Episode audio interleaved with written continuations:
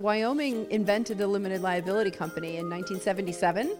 And so it has this interesting long history of allowing individuals to do business through LLCs. There's no state income tax. There's no there's nothing that the IRS can get out of the state of Wyoming. So it's a really friendly state from the crypto industry's perspective anyway. Here's to Wyoming becoming the, the model for everywhere. You are listening to Bitcoin, blockchain, and the technologies of our future with Naomi Brockwell. I'm here with Caitlin Long, who's the co founder of the Wyoming Blockchain Coalition and has spearheaded some of the most impressive legislation uh, that has been adopted regarding blockchain technology. So, thank you so much for chatting with me. Oh, Naomi, it's a pleasure. It's such an honor to be with a fellow redhead Bitcoiner. Yes. We got to stick together, absolutely. Um, so, walk me through what's actually happened in Wyoming. It's sort of thrown around as this um, wonderful example of what legislation should be regarding blockchain in America. America. And you were really at the forefront of making that happen. So walk me through it. Sure. Well, we passed five bills last year, and we have seven more coming. In fact, actually, they're in the committee hearing today. Two of them just passed the committee hearing. Yes, so first, we've got to celebrate. Yes, indeed, indeed. And uh, and and the one that's most interesting today that passed the committee is the amendment to the big one from last year, which has some technical corrections in it, not unusual. Uh, but most importantly, it actually defines utility tokens as a class of property, a new class of digital property in Wyoming that is significant for lawyers because property law is governed by state law. And so if you are property, not a security, then technically the state law should govern. Now, the feds obviously take the opposite view, and we heard from SEC Chairman Clayton here. He thinks, of course, most of these tokens are securities. Well, he actually stated, you know, we don't really know, um, you know, people who are starting up these companies, these ICOs, if you don't know whether it's a security, presume it's a security. That sort of presumption that it, everything is in the SEC's jurisdiction is something that I really take issue with because it doesn't just apply within America. I mean, the SEC's arm is super long and it reaches outside of America America to countries all over the world. Yes, absolutely, and and I do too, and and that, that we did in Wyoming. And you asked what was what was special about it early on. I, I, we're keeping with the ethos of the industry. We it's a decentralized industry. We're just trying to green light the businesses to come into the state of Wyoming. Uh, one of the other bills that we passed last year exempts all cryptocurrencies from taxes. So that we've done some interesting things that are designed to just enable the industry to be itself, as opposed to try to form the industry, meld the industry into what we, you know, government mandarins view it should be, as so many other regulators in, in other states and, of course, at the federal level are doing. Absolutely. Absolutely. And that issue of taxation, I think, is so important. You look at the market at the moment, and I feel like so many people are just holding onto their currency. I've, I've heard people around this conference today say, Oh, I used to trade, but I don't anymore because every trade I make is a taxable event. And it makes it really hard for cryptocurrency to become successful if the government is just clamping down on every action you do, and it's not financially viable for people to be trading and moving this money around if everything's taxable. I'm not going to buy a coffee with Bitcoin if I know that it's a taxable event. I think that's so true. And personally, I can't even tell you the number of hours I spent on my own taxes. I think we all have similar stories. It, it, but and, and at the federal level, that is the priority: is getting some clarification on the taxes and some some exemption for. Uh, for small value transactions. That's one of the benefits of the big industries like uh, the big companies like Bakkt coming into this sector is it actually does provide some regulatory protection and they can bring their lobbyists to bear to try to get clarification. So I don't mean to single out Bakkt per se. Obviously, there are Fidelities com- uh, coming in, um, Citigroup's coming in, and a lot of names like that. But because they start caring about this industry, they will actually start helping from the regulatory perspective. And uh, when Bakkt talked today about all the work it's doing with Starbucks, that is about small payments. And obviously, if every Starbucks customer who pays with Bitcoin has to pay taxes on it, um, that's not good for Bakkt's business. So that's one of the things I think that can help from a regulatory perspective is that you know, big companies are starting to care about this. I think there are other drawbacks to those big Wall Street firms coming into Bitcoin. And also, you got to wonder about regulatory capture. Uh, do big companies coming in, creating the laws around this, is that going to um, preclude a lot of the smaller companies from coming in and competing? They're always, you know, that very anti-competitive mindset. But it does seem that there are some good points as well to them. You know, sort of taking charge and making sure that the regulation is good for the crypto industry. Yeah, like everything in life, it's never black and white. Uh, there are pros and cons, but but yes, I think that's true. I think um, Andreas talks about Corpo Coin, that what's going to happen is if Bitcoin gets too corporatized, that the industry will split off and Bitcoin will go in its own direction, and Corpo Coin, which would be the corporate version of Bitcoin, um, will stay regulated and uh, inside, inside these big firms. I actually think there's a pretty good chance that that, that that is how this plays out because the regulation is, is going to stifle a lot of the innovation and we Bitcoiners who've been around before the regulation even got uh, started, before the regulators even knew that about Bitcoin, uh, are, are, are going to bristle under that. And I think it's also true that most of the Bitcoin developers are not going to go work for big traditional Wall Street firms. Right. Let's go back to Wyoming and talk about the regulation that's been crafted there.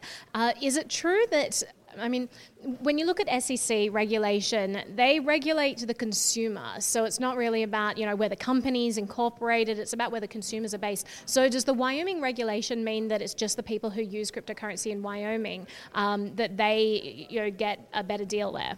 That's a great question. Technically, yes, but there is an interesting angle, which is that Wyoming invented the limited liability company in 1977. And so it has this interesting long history of allowing individuals to do business through LLCs.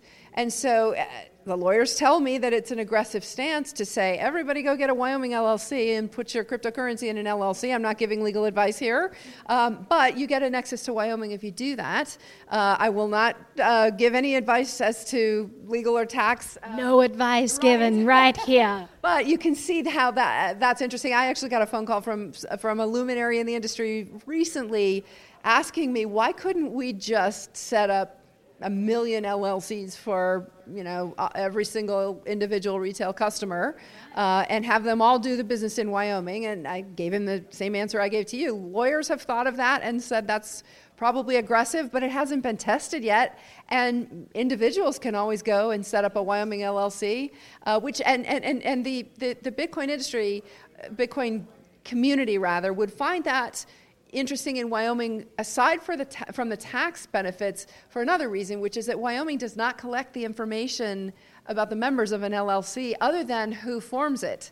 So that's one of it, it, it, There are a couple of interesting aspects. One is if the FBI comes calling, they have one name and one address, but not everybody who's involved, um, and, and to, to, share with the with the government. So in other words, they can't really get much from a privacy perspective. Um, and the other is because there's no state income tax. There's no there's nothing that the IRS can get out of the state of Wyoming. So it's a really friendly state from the crypto industry's perspective, anyway. I mean, it's it's sort of mind-boggling when you look at the state of the United States in general, with this overreaching government and this surveillance state, where they're yeah. just looking into everything, and then talks in Australia and New Zealand about ending end-to-end encryption, um, and you know, no long, uh, no longer will our devices be secure because they're putting backdoors in everything, and then suddenly we have this state in the middle of America that's saying we're not going to collect your information, we're not going to tax you within this state, um, and you can start a company here and, and use cryptocurrency freely and um, you're going to be much better off than anywhere else. That's really surprising and refreshing. Well, it's not new to Wyoming, though. It's a, it's a state that historically has taken on the feds on a number of issues.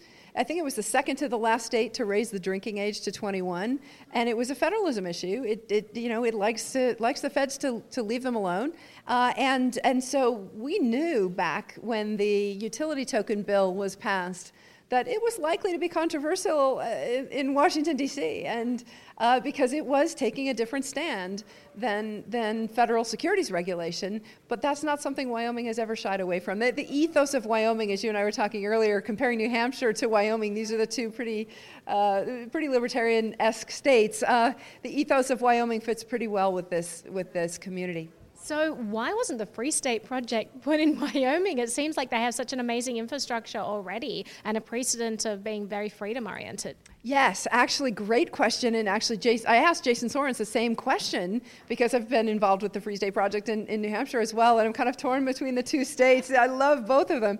Uh, and the answer is when, back when he put it out to vote at the beginning of the, pre, of the Free State Project, Wyoming came in second.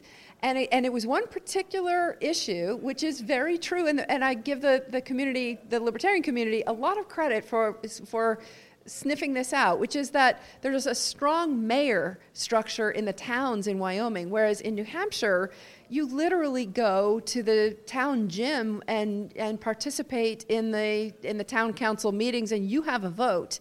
Whereas in the Wyoming towns, you actually have the ability to capture the, the local government because it's got a strong mayor structure. That was Jason's issue that he pointed out in his, I think it was a PhD thesis.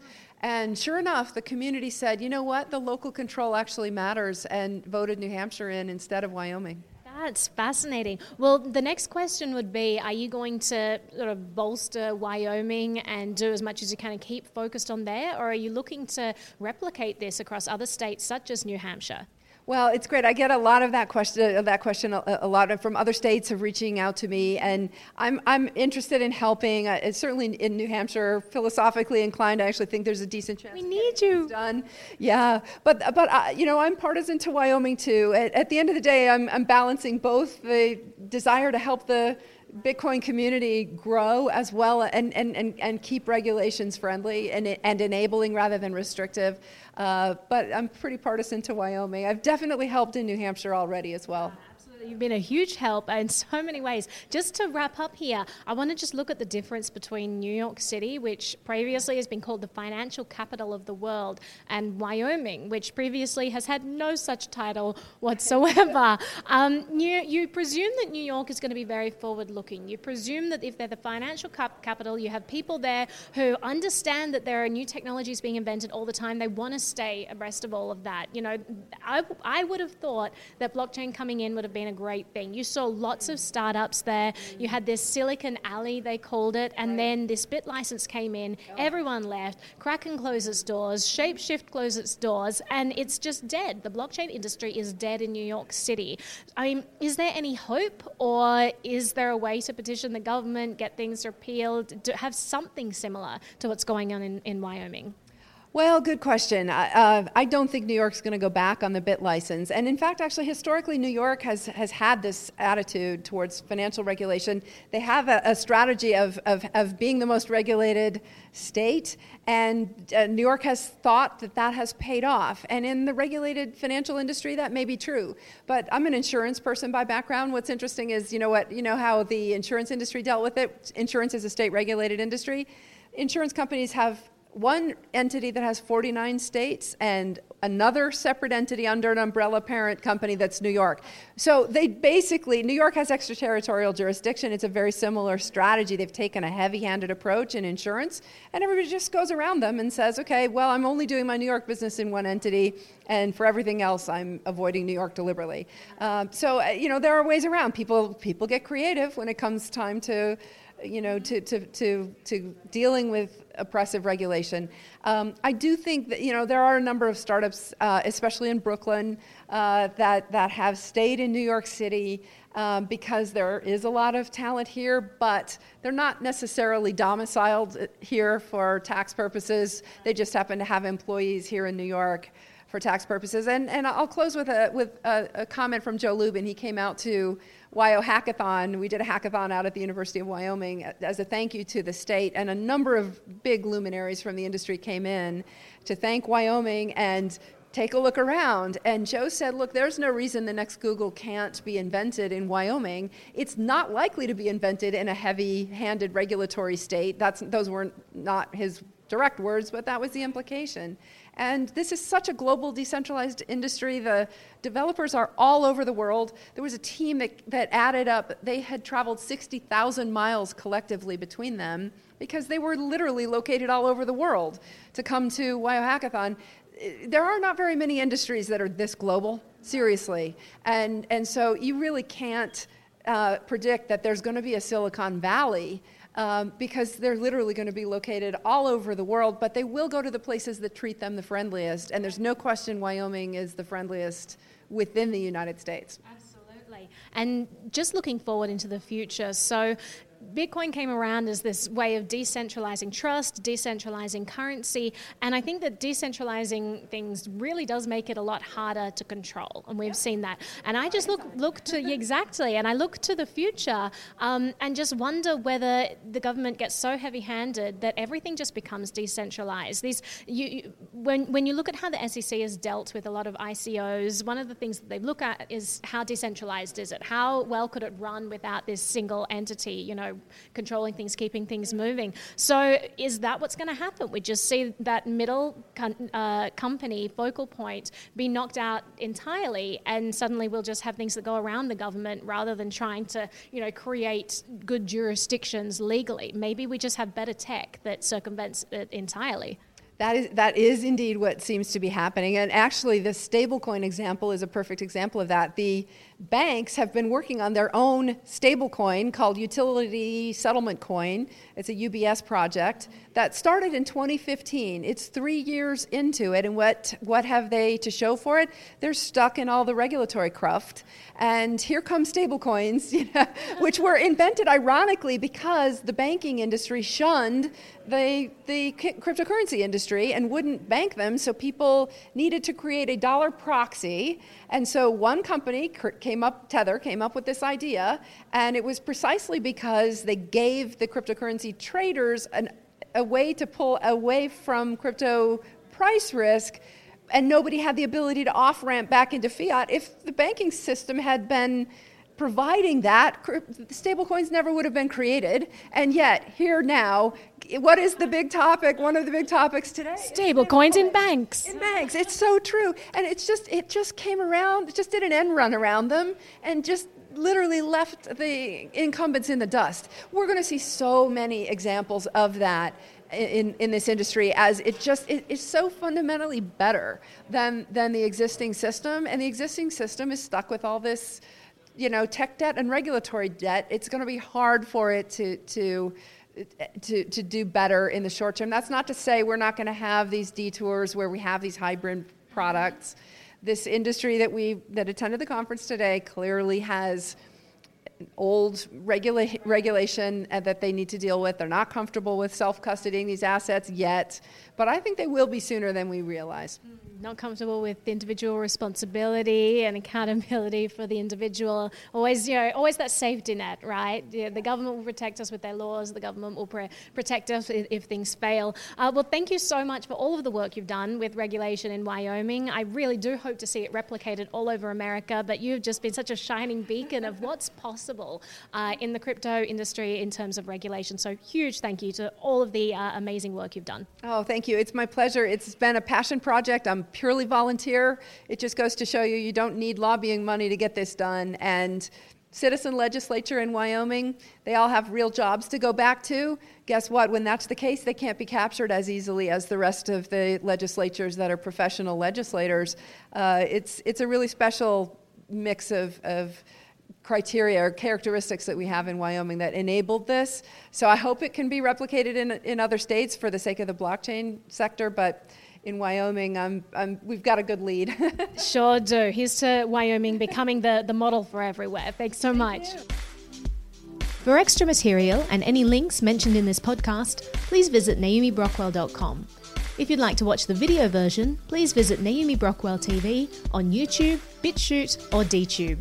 Thanks so much for listening to this episode of Bitcoin, Blockchain, and the Technologies of Our Future.